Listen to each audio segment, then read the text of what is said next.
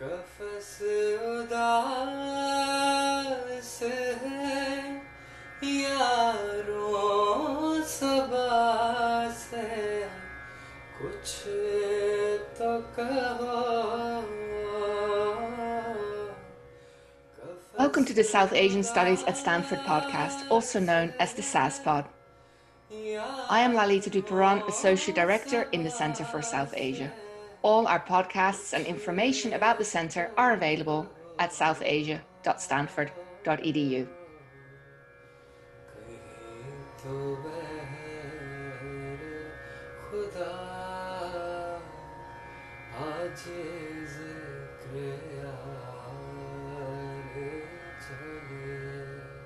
Today, I am beyond thrilled to welcome to the SAS Pod Thenmozhi Soundararajan, Executive Director of the Dalit Advocacy Group Equality Labs and current visiting fellow of the Center for South Asia at Stanford.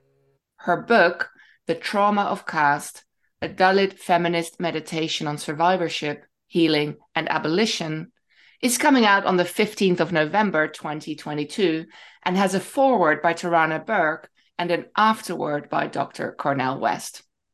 I do want to add a content warning that this podcast will likely contain references to violence, rape, and suicide. Thenmozhi, I know how busy you are, so I really appreciate you taking the time to talk to me today. How are you? Oh, I am thrilled to be here and really excited to dig into this conversation with you. Um, I respect you so much and the center so much, and really want to be able to open up this conversation with deep compassion for all of our listeners today. So, very excited. Thank you for framing it in that way. Um, now we have a lot to talk about. The book is fantastic. But before we get into talking about the book, can you explain for our listeners who may not know um, what the term Dalit means? Sure. So, you know, for folks that are just getting into the conversation related to caste, mm-hmm. it's one of the oldest systems of domination in the world. It has its origins in 2000 BC. And, you know, like other social fictions, it divides, you know, divides people so that there's a select few at the top that defines all of the outcomes for people in the rest of society. And, um, and for those of us who are caste oppressed, we were the ones at the bottom. In fact, they called us untouchable because we were seen to be spiritually defiling to other people. And, you know, it, as a result, um, you know, we basically said we refuse that epithet mm-hmm. and we call ourselves Dalit, those who are broken but resilient and um, and so I use the term Dalit, but many caste oppressed people use other terms, and it's really the choice of that person that really matters. And so I think as people start to get comfortable with anti-caste discourse, there are so many resources, and my new book is one of them that helps you get familiarized with the logic of caste, uh, mm-hmm. uh, but also how to become part of a global movement to resist and um, and heal from it. Tell me a little bit about the book as a whole, for um, and obviously we'll talk about it in much more detail. But um, for example, the chapters are referred to as meditations, and I'm curious, what made you choose that particular approach? Well, you know, as anyone who has experience with other dominator systems like that of, you know, race or um, patriarchy, I think that um, we can sometimes really intellectualize and have um, a very logical conversation mm-hmm. about these systems, which actually are very multidimensional in the way that they wound our bodies, our minds, our spirits, and our hearts. And and I think that with caste, you know, you know we we have incredible documentation and literature and research driven by Dalit scholars who've really examined the the horrific um, nature of caste exclusion, you know, um, and the Institute for Dalit Studies in Delhi and Professor Sukhdev Thorat is one of those kind of leading um, uh, uh, researchers, as well as, you know, phenomenal scholars like Professor Chinnaiah Jangam and mm-hmm. Shailaja Paik and you know professor Kancha Ilaiah have really talked so much about the the dimensions of how this works in political and economic and educational spheres but one sphere which we have very little conversation about is the psychosocial dimension mm. and that of um, uh, intergenerational trauma and harm.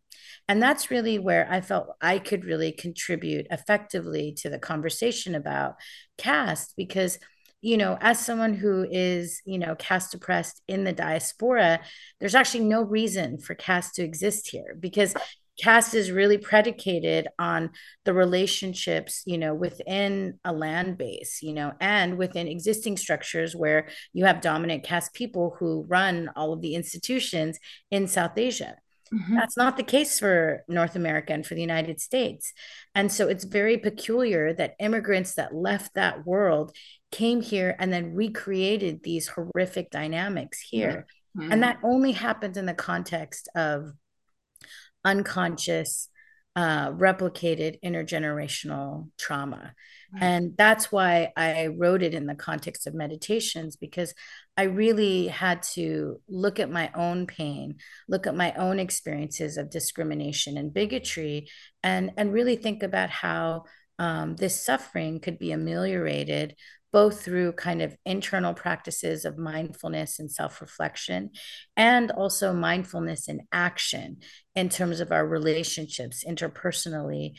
And then, of course, you know, then being in right relationship with each other, creating movements that can bring real structural change and ultimately healing to our community from this terrible wound that is caste. So the meditations are really meant to provoke and create empathetic and compassionate ways for us to confront this really tender taboo for us. And so to bring us all together into the same sphere, um, I felt like meditation would allow us to slow down enough, to be quiet enough, and thoughtful enough around this pain so that we could examine the caste soul wound and tend to it and heal together. Thank you for that beautiful explanation. Um, I, I, so caste is many people talk about it. Many people know a little bit, but not a lot. Now, whatever we feel about um, Isabel Wilkerson's book on caste, I loved a lot of it, not all of it, but I do think she put caste um, on the map of a broader audience. Um, do you feel the comparison of caste and race and perhaps more importantly, the comparison of, of Brahmanism and or of caste privilege and white supremacy is useful or is it reductive or or maybe a bit of both? Uh, I, it was useful for me as someone who was both was born in the United States. Yeah because I was both racialized as a South Asian. Yeah. So I have a deep, you know, experience and understanding of what white supremacy is mm. and how that's dehumanized me as a person of color. Um, and also, you know, caste oppressed people are essentially minorities within minorities. Yes. So, and I think that's actually very hard for a lot of people who aren't South Asian to understand is that we may have been flattened into being a South Asian American, but it's a category fraught with tension because it's there's all these communities that actually back home have very, very traumatic histories and fault lines related to geography, language, caste, and religion. And that's why caste oppressed people have, you know, really talked about not only being minorities within minorities, but requiring explicit caste equity civil rights protections because we are facing such significant rates of discrimination from uh, the other South Asians. And that's not visible with people um, outside of our community because their only framework of domination they understand is white supremacy. Um, so I think that, you know, the thing I really appreciated about Isabel's book was that it globalized a conversation about race and caste yeah. in a way that I saw oppressed people looking at each other. You don't mm-hmm. necessarily have to agree yeah. with her point of view about it, but mm-hmm. she has a right to be able to look through the lens of Black internationalism for frameworks that help to understand um, her experience. And there is a legal understanding of how, specifically in the United States, caste was used to build the legal framework for abolitionism, abolitionism here at a time when our laws were so racist, there was no framework for racial civil rights. That's why, in so many historic legal um, you know, legal cases related to race, you see people referring to the term caste. Even it's there even in Plessy versus Ferguson. So it's it, it's I would not get too hung up on whether or not race and caste are the same thing because they're not. But are they useful analogies for oppressed people to understand their experience? Absolutely.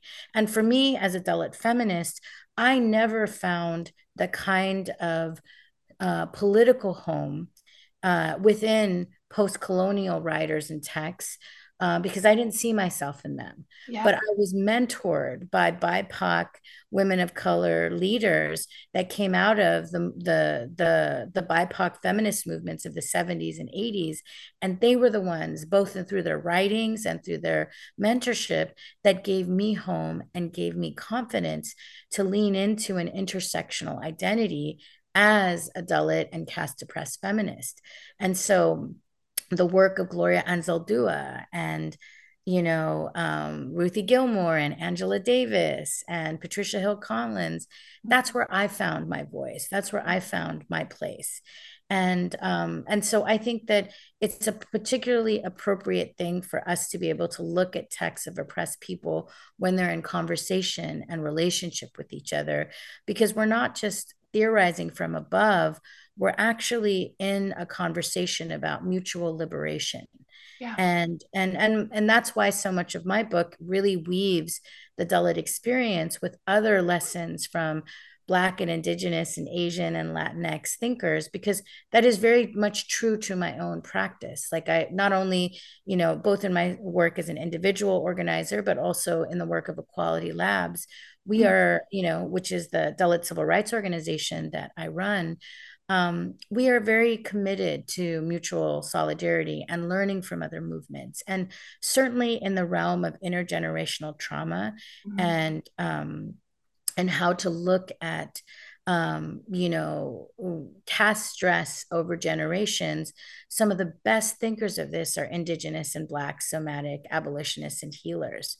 And so I really leaned heavily on the idea of intergenerational harm that was sketched out by Mar- Mar- Maria um, Braveheart mm-hmm. and, um, you know, Eduardo Duran and how they spoke about um, the caste the, the the the racial soul wound that is at the heart of colonization and also how um, you know in turn resmaa menakem took that idea of the soul wound and talked about it in terms of the racial soul wound mm-hmm. and it's just that embodiment piece yeah. was so critical for me and i i think that that that that kind of mixture that happens between oppressed peoples as we're theorizing and finding joint joy and possibility in each other's life worlds that is the possibility of um, you know this beautiful kind of theoretical space yeah. that's created by you know theorists of color in this moment. Thank you. Uh, that was amazing. Um, i appreciate you so much. Um, to, to, continue on the theme of of um, kind of shared activism you, you write in the book um, that tarana burke the founder of the me too movement and I, so this is your words, uh, Tarana Burke and I have known each other since our 20s. A constant theme of our conversation is what it would mean for Dalit and Black survivors to have power in society. What does survivor power really look like? That's the end of the quotation. Can you, Thenmozhi, can you speak to that a little? I, I feel the way that quote unquote victims have reclaimed survivor status rather than being identified by victimhood is an act of power. But to me, that still feels a little different, uh, perhaps a little bit less active than survivor power. What does that look like for you? Well, I think one of the things to keep in mind is that, you know, I I use a very expansive notion of survivor within mm-hmm. this book. I think typically when we're using the discourse of survivor, we are certainly only talking about gender-based violence. Mm-hmm. Um, but I I actually use it in multiple domains. You know, first and foremost, one of the things that is never really discussed because Dalit experience is not centered in the examination of caste appropriately is that fundamentally, because caste has its origins in religious uh, scripture and is now found in the religious practices of all South Asian uh, communities of faith, um, is that we are fundamentally survivors of religious abuse. Mm. You know, because we are not allowed the same pathway to the divine that other people are. In fact, we are seen as spiritual criminals because we did bad things in another life. Therefore, we deserved to be punished and excluded in this one. Mm-hmm. And, you know, we focus a lot on what does that practically materially look like, you know? Um, but on a on an existential level, it is a very deep wound because mm-hmm. you never feel like you are part of the fabric of the universe. Yeah. You never feel like you have a right to be the way that other people do, you know. And I, you know, I we talked about it in that talk, but I always thought about how ironic it was that other people go out and they look at the stars and they're like, "Who am I? And where do I belong?" That that that that choice, that ability to pursue and be a seeker is stolen from us. Mm-hmm. And in fact, we are told that we don't even have a place in front of the divine. Right. And of course, that's a lie. It's just a lie. And no one has the right to determine anyone's position towards, you know, the mysteries of the universe. And so to claim our dignity, to, claim our divine right is like a first and important place of survivor power. But there's other realms of survivorship that I also claim. You know, I have also been a survivor of gender-based violence and also of police violence. Mm. And so, in thinking about those things, you know, one of the things I really learned both as a Me Too board member and in the work that we've done um, in Me Too has a whole platform called the Survivors Agenda is that, you know, you, many times people think that Me Too is about attacking the, you know, and bringing to justice the person that caused you harm. Mm-hmm. But what people forget is that there is not a single societal institution that doesn't have a survivor of gender based violence in it. Mm-hmm. Survivors are lawyers, they're doctors, they're bus drivers, they are cooks, they are um, social workers, they are in every profession, every domain, every city, mm-hmm. every country, and every body of government. Yeah. But we do not assemble ourselves in a way where we are a political force that actually can topple tyrants, rapists, mm. and fascists. Mm-hmm. And that's really what I was talking about with survivor power is that, um, you know, what I've learned in being in community with other survivor organizations and leaders within the Me Too movement is that there is this profound place where we can take our vision for accountability and transformation and healing and go beyond the person that caused this injury and actually look at the systems that are empowering people that are creating the conditions for our injury.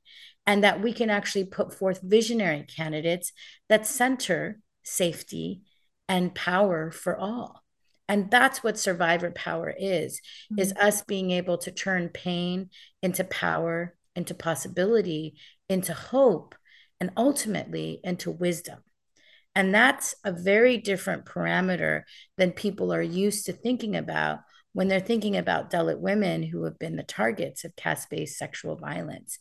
Imagine if someone were to become the next prime minister of a South Asian country and they said very proudly, I'm a survivor. Mm-hmm. And I mm-hmm. want to make sure this never happens again. Mm-hmm. So it's about claiming our political stake in the world.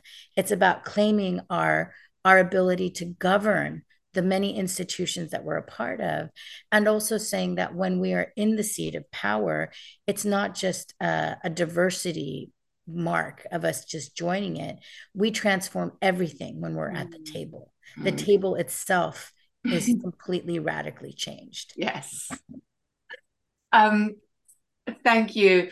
Uh, let's talk about kind of uh, larger politics a little bit more because you write about environmental racism and climate casteism and um, i want you i would like you to explain a little bit more what you mean with those terms well i think that this is going to be something that's really new for folks um, who are thinking about climate change, who aren't used to hearing from voices that are looking at climate change from the context of the global majority. Right. But in reality, South Asia is one of the most deeply hit regions um, mm-hmm. Related to climate change. And not only is there no comprehensive plan, we actually have um, democracies that are in crisis that are run by very, very dangerous people whose interests are very short term in terms of their outcomes for millions, hundreds of millions of people. And in the United States, we talk a lot about the just transition, where the idea is, is that as we work to, you know, transition out of fossil fuels, we must also center, repair, and remedy the harm that has happened to uh, communities that have faced environmental racism.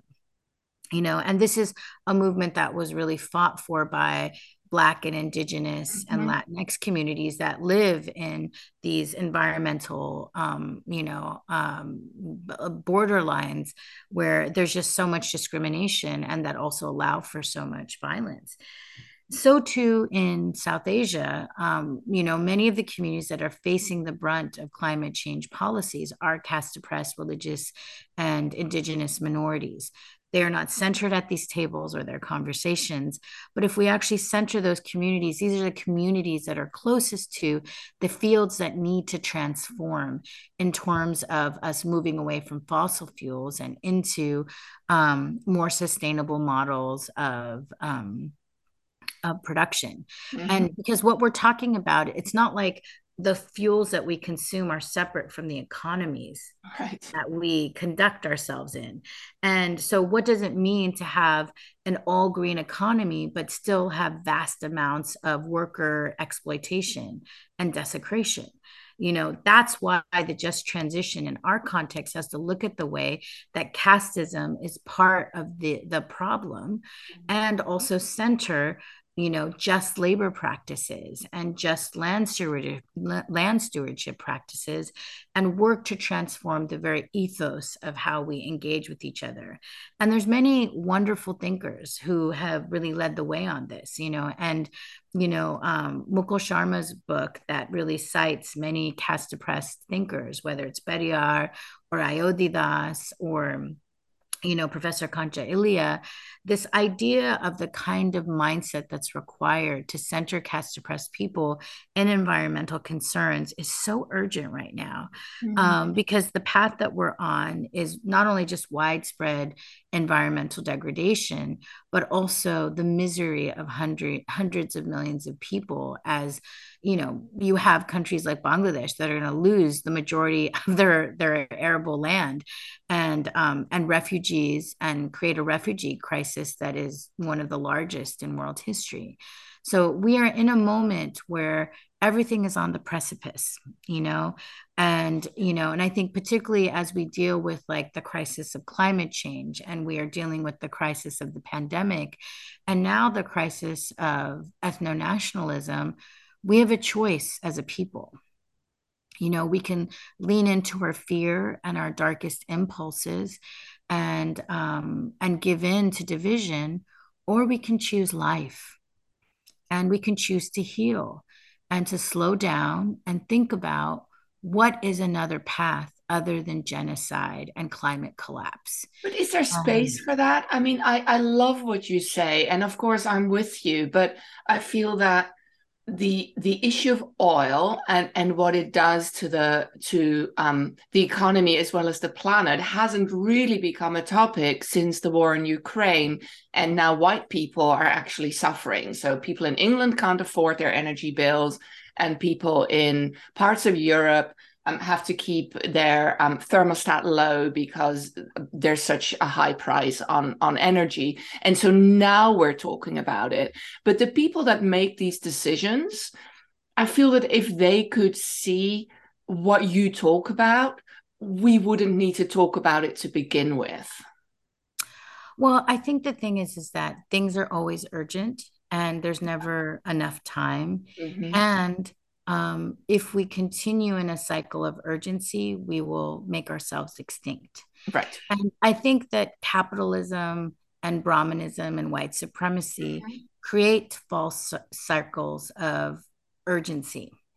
Um, and you know, I think you know the only reason I had the time to do this book was because my mom fell ill, and um, I was you know quarantined uh, because of the pandemic And um, but normally I would be fighting one fight after the other after the other with my fellow leaders in mm-hmm.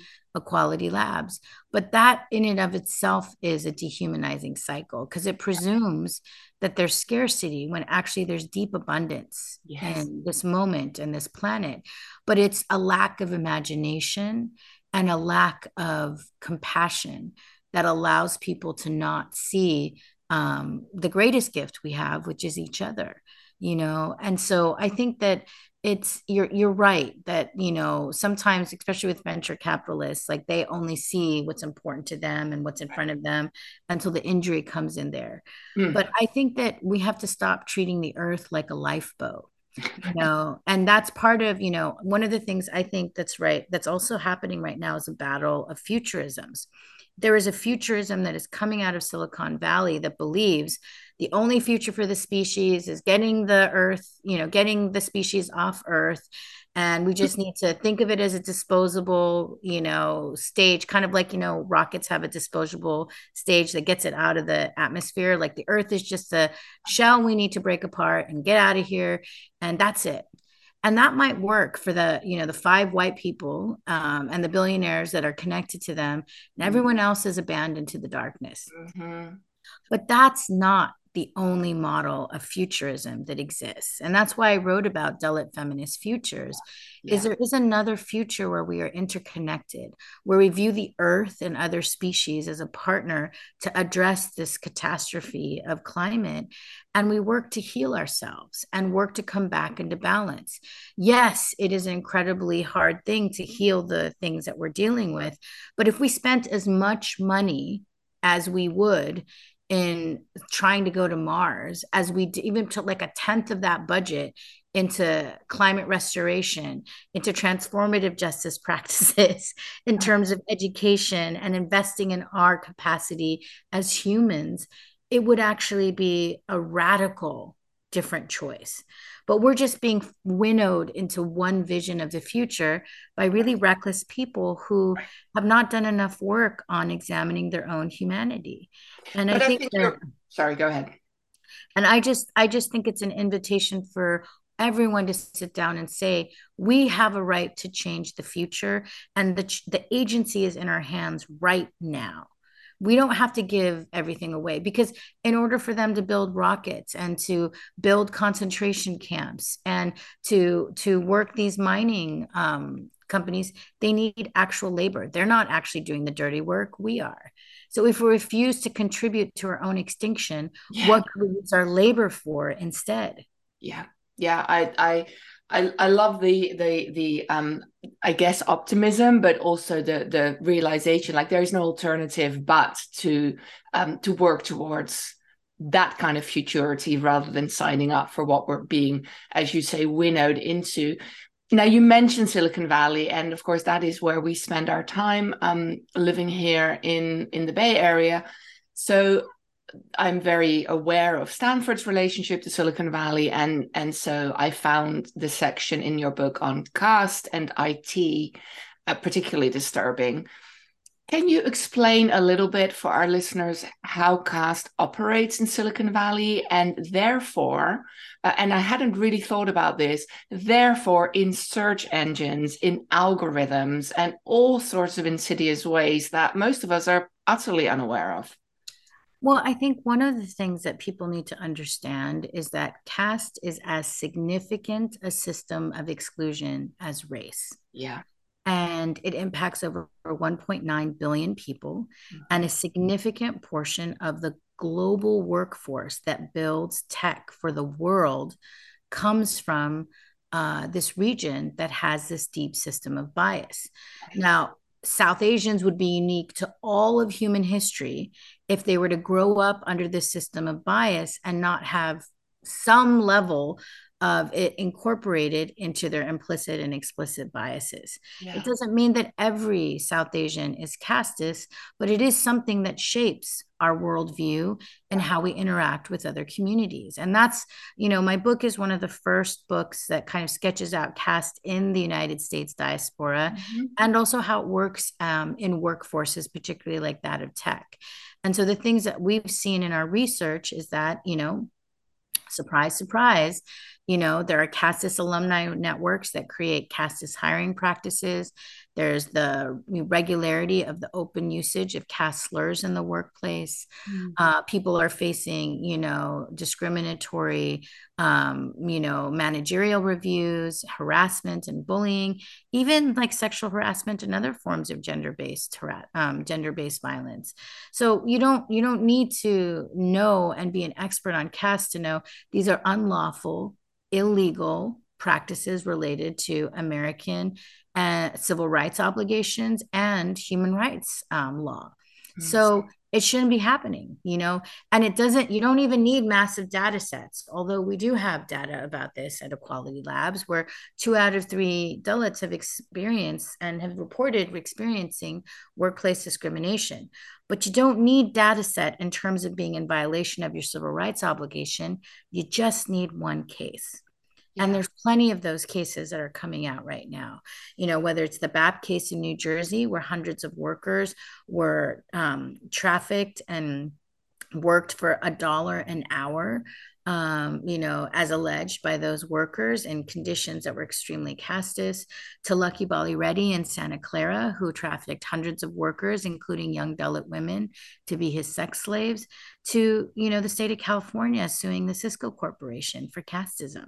Mm-hmm. So there is um, there is a tremendous moment where Dalit people are speaking out about discrimination in the industry.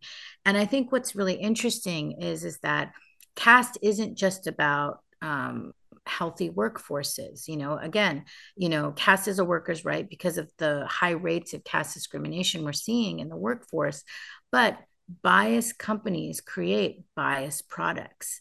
And so it really becomes an even larger question about how some of these casteist employees might be, um, you know, contributing to other discriminatory functions of tools, whether it's discriminatory AI, um, or you know surveillance tech and policing and carceralized tech towards other immigrant and bipoc communities it is important to realize that these companies don't exist in a bubble. They're actually part and parcel of the systems of exclusion that we're working to take on. Mm-hmm. And so, you know, it's really an important thing for us to be thoughtful about it um, and to work with workers to transform their institutions because fundamentally, most workers don't want to work in biased and discriminatory places. And that's the remarkable thing that i've seen is that i've seen you know many workers from across all of the corporations that you have in silicon valley people coming out and saying not on my watch. I don't want to see caste bigotry.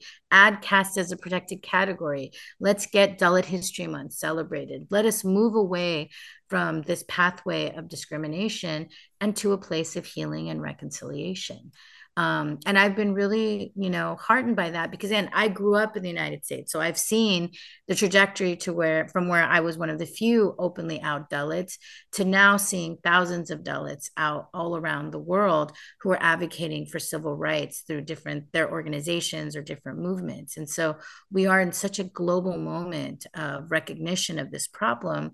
And I think most importantly that we want to not just you know talk about the problem we want to heal and we want to make sure that the rule of law is implemented wherever we might be so we don't experience this level of discrimination and dehumanization ever again you speak of um, caste as a protected category, um, and you also refer to yourself as openly out. So I just want to ask you about that because, unlike race, there are, as far as I understand it, um, as a white person, there's no there are no optic markers of caste. And so people have to um, out themselves or identify themselves as being caste oppressed. And they may not feel safe to do so because there are no clearly defined legal protections around caste in the united states. Am i am i setting the scene correctly there? Or correct me if if not. No that's definitely correct. I mean caste is it's unusual, especially for American HR managers to understand because right. it basically on the outside looks like brown people discriminating against other brown people. Mm-hmm. Um, and that's why I always use the term it's like, you know, Dalits are essentially uh, minorities within minorities yeah. who have protected um, classification, both under UN covenants around um, uh, like the the Convention Against um, Discrimination in Article 29, where caste is explicitly laid out there, but also in, the understanding is is that caste is part of existing embedded categories of race and ancestry. Um, uh, and country of origin and um, and the thing that's important with that is is that the reason why Dalits are asking for it to be explicit is not only because of how pernicious the violence is. Yeah. But also because um, when it's not listed, there is not caste competency at the HR and managerial level. Yes. Complaints that are occurring about this um, often go unrecognized or um, huge violations are being continued because the managers themselves are conducting this level of violence mm. so it's just it's important and we've had there's other protected categories like that of sexual orientation right. and um, gender identification that have gone through similar explicit um, journeys because again these the existing categories were not sufficient enough to address what was going on.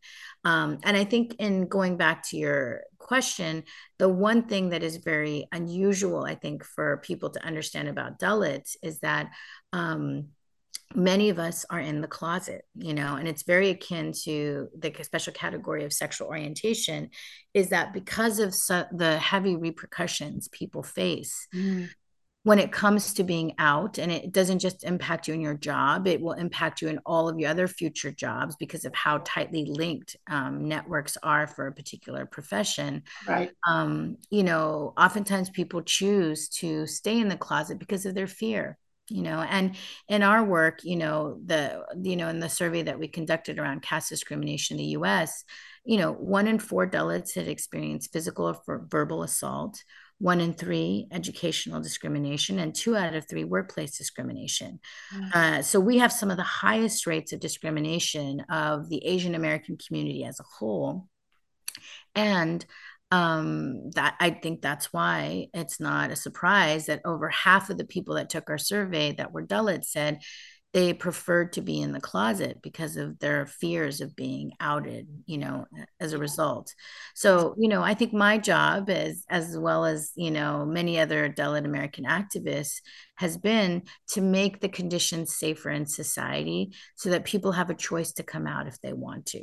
You know right now that choice is being taken away from us because there's unlawful discrimination occurring in american institutions broadly across the country and so we need to change that. And I think some of that happens with a change in laws, with litigation um, that is addressing the kinds of harms that we're seeing. Um, and also, I think um, an embodiment of caste um, equity, where people finally acknowledge how how horrible the system is, and that it, as a soul wound, has impacts on both the caste oppressed and the caste privileged and it's time for us to let go of it you know and the only way that a wound goes away is you have to expose it tend mm-hmm. to it and let it heal and right now there's so much gaslighting so much uh, just open denial about mm-hmm. how bad this is mm-hmm. um, that you know we're we're really at the stages of the caste equity civil rights movement to where um, the racial civil rights movement was like in the 60s and 70s. So it's a moment where, you know, we really have as a South Asian community a deep reckoning to really consider. And we can choose to be on the side of the conversation that is the bigoted side, or we can be part of the solution and healing you you talk a lot about healing uh, in the book and and so it's yes it's about trauma of course it's also about healing and i want to ask you a little bit about your personal journey but before we go there and that we will wrap up with that you i've heard you speak and um in the book also you talk you so viscerally about about the the the the wound that also exists in the body of the privileged can you describe that a little bit for our listeners? Because to me, as a person with multiple privileges, I, I, suppose I'd never really thought about that. And when I heard you describe that, it, it hit very hard. And I think it's important that we hear that. Well, I think one of the the reasons why I really turned to both Buddhism and the thinking around embodiment and mindfulness was I have over 20 years of working on this issue of caste equity. And I have seen, you know, people who are dominant caste absolutely become utterly unhinged at the prospect of mm-hmm. caste being added as a protected category. Mm-hmm. And I'm oh, I always remember this one woman who gave testimony at the Santa Clara um, Human Rights Commission, mm-hmm. where she just you know started like you know yelling at the commissioners and saying, "Are you ready for Santa Clara to be ground zero in Hindu genocide? Do you want the blood of Hindus on your hands? Do you mm-hmm. want us to wear our caste like the Star of David?" that's what's going to happen if you if you conduct yourself like this you know mm-hmm. and again we have to be reminded what, what, was the policy discussion it was about adding caste as a list of to the list of protected categories for the county right. adding adding that doesn't impinge on any other categories. But for her the prospect of dalits getting equity went directly to that survival place even though that's not an actual truth. Right. And and i really thought about you know seeing these people over and over and over again you see them trapped in their own trauma worlds. You know these are hells of their own creation that have no rooting in facts or even law but just their own stories that have been told to them about what happens when everyone is equal.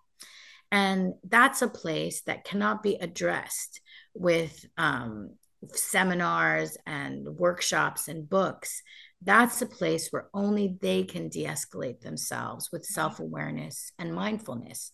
And that's what really brought me to the conversation of the caste soul wound and thinking about embodiment as a pathway for a really crucial terrain for caste abolition. Because, um, in my own experience while we're seeing you know the the pace of civil rights being dictated by the fragility um, of caste privileged people.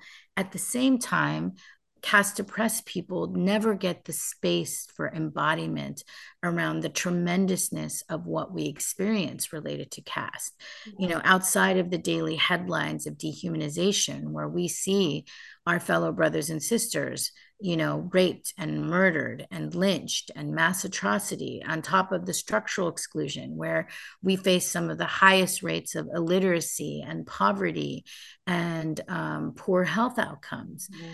You know, um, we're not allowed to talk about it, nor are we allowed to even hold the pain. We're expected to just show up to our works and jobs and not pre- not not even present as if we're grieving from the tremendous caste stress that we endure from you know our day to day and certainly as someone who's been a very public advocate around caste equity there's another layer to this indignity which is that if you speak openly and try to break the silence of it you are subjected to tremendous violence tremendous dehumanization and attack. And that certainly happened to me where i've been the recipient of um, you know, disinformation, libelous slander, defamation, and people wanting to target my parents and myself. Yeah. And um, and I think that you know obviously we're all very strong in terms of us you know standing as a movement and resisting that, but late at night you know when you're by yourself, it's it's it's a place of deep grief you know and i think like my i like many other dalit leaders struggle with depression struggle with that internalized dehumanization and even had suicidal ideation. And to say that is not an admission of weakness. It's actually an acknowledgement of the actual um, harm mm-hmm. that is occurring because of caste stress. Mm-hmm. And as a Dalit leader, I felt it was so important to name the psychosocial because when we're not, we're actually losing so many people to the epidemic of suicide in our community. I mean, it's so large that our term, our people came up with the term institutional murder to try to put the blame of it not on ourselves, but on this, you know, you know defiling disgusting system yeah. that would take our very lives away yeah And I think that's why it was important for me to embody Dalit people in my text and to say, we have a right first, before anything else, to say caste exists. It has caused us deep pain and deprivation, and we demand the right to heal. Those three things, if they are fully allowed to be exhibited in society, transform the very nature of casteist societies. Because casteist societies if they if they allow Dalit people to be embodied they all of a sudden cannot allow the tremendous amount of theft that is occurring um, in the name of religion and cultural practices. When you um, are alone and, and feel the, the pain of the work that you do and the the the just awful repercussions. And I've witnessed those on social media and and your security concerns when you're out in public. Um, and and that's just a glimpse of it that I have seen. And so I can't even begin to imagine what that is like for you. How do you cope? Like how do you take care of yourself Well, I think one of the things that, you know, I really write a lot about is how there is hope in human connection mm. and empathetic witness.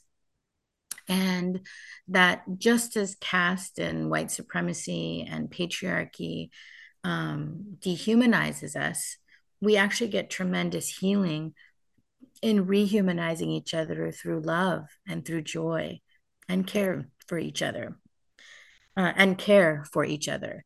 And that's a big part of why I really focused on healing myself as part of my own journey as a leader and that involved you know both meditation practice and working with um, you know people who really had been thinking about this in the context of race and using some of those tools to basically you know when you can't remove yourself from violence you can attenuate its signal. So practicing that on my own self and learning to be calm in the face of constant degradation and practicing non-attachment. So separating myself from those messages and then being very confident and strong about my purpose, my divinity, my right to be in, in relationship and in right relationship with other humans and other species and the earth. Mm-hmm. Um, but additionally, I also think it was really important to um, create a space where other South Asians who wanted to be caste abolitionists could find a political home. And so the work that we do in Equality Labs has been incredibly healing because I've seen a political space for Dalit feminists of all genders who are able to finally say openly um, that they believe in an intersectional vision for um, our freedom and to be supported by caste allies who are doing the work to unlearn their caste supremacy and not making it the work of the oppressed. Right. And so when we've done this work with the Unlearning Caste Supremacy workshop, it's tremendous to see the many leaders who come out of this process start to transform their institutions around the world. And so, even in this dark time, I'm deeply hopeful about what can come next. And I'm deeply hopeful about our potential to heal, you know, because we have, you know, we, we are in this very powerful choice point as a species. Yeah. We can choose extinction or we can choose life. And I want to choose life. And I want to encourage everyone who's listening to choose life because we still have a pathway forward. Right. You know, all the choices haven't been taken from us, but it, it is it is in the interest of the people in power to make us think that they are, and that's why I want to empower people to say no. This is a moment where we still have so much future ahead of us. Let us choose life together. Let us choose healing. Thenmozhi Soundararajan, thank you just so much. I do not have words because I know how busy your days are um, and how we had to schedule this talk. But I'm just so grateful to you for spending time with me on the SASPod and with all our listeners out there. Thank you. Oh, thank you. And I really appreciate the space that um, I've had at the center to be able to write this book because, again, it was such a difficult journey. Um, but I really encourage everyone who's listening um, to pick up the book. You can buy it anywhere from your best and favorite bookseller. Um, it's called The Trauma of Caste, and it drops November 15th. But, you know, we love you to pre order it because all of that support really sends a message of love to caste oppressed people at a time when um, we're under attack as a movement. Um, but I know that there are more people here who believe in the freedom of all peoples than who believe in the bigotry of a few. So thank you for standing with us and buy the book and looking forward to being in more community and conversation and empathetic witness with you all. So thank you, Jai Bhim and Jai Savitri. Jai Bhim, Jai Savitri. We will, of course, link to the book in the show notes of the podcast. And also, we're going to have some more events with Thenmozhi uh, in the new calendar year around International Women's Day and Dalit History Month in April. So, if you want to stay up to date, you can sign up for our mailing list at southasia.stanford.edu. Uh, of course, please uh, follow the podcast.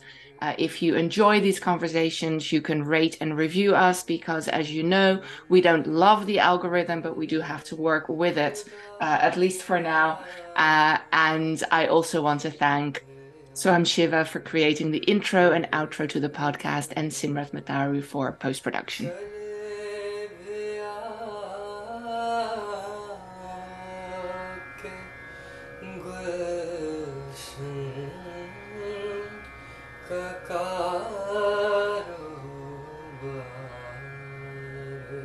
For listening to the SASPod, the South Asian Studies at Stanford podcast.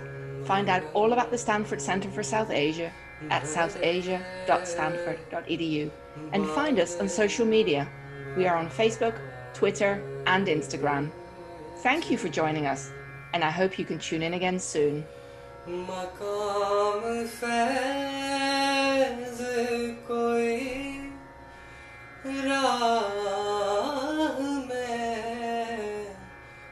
time.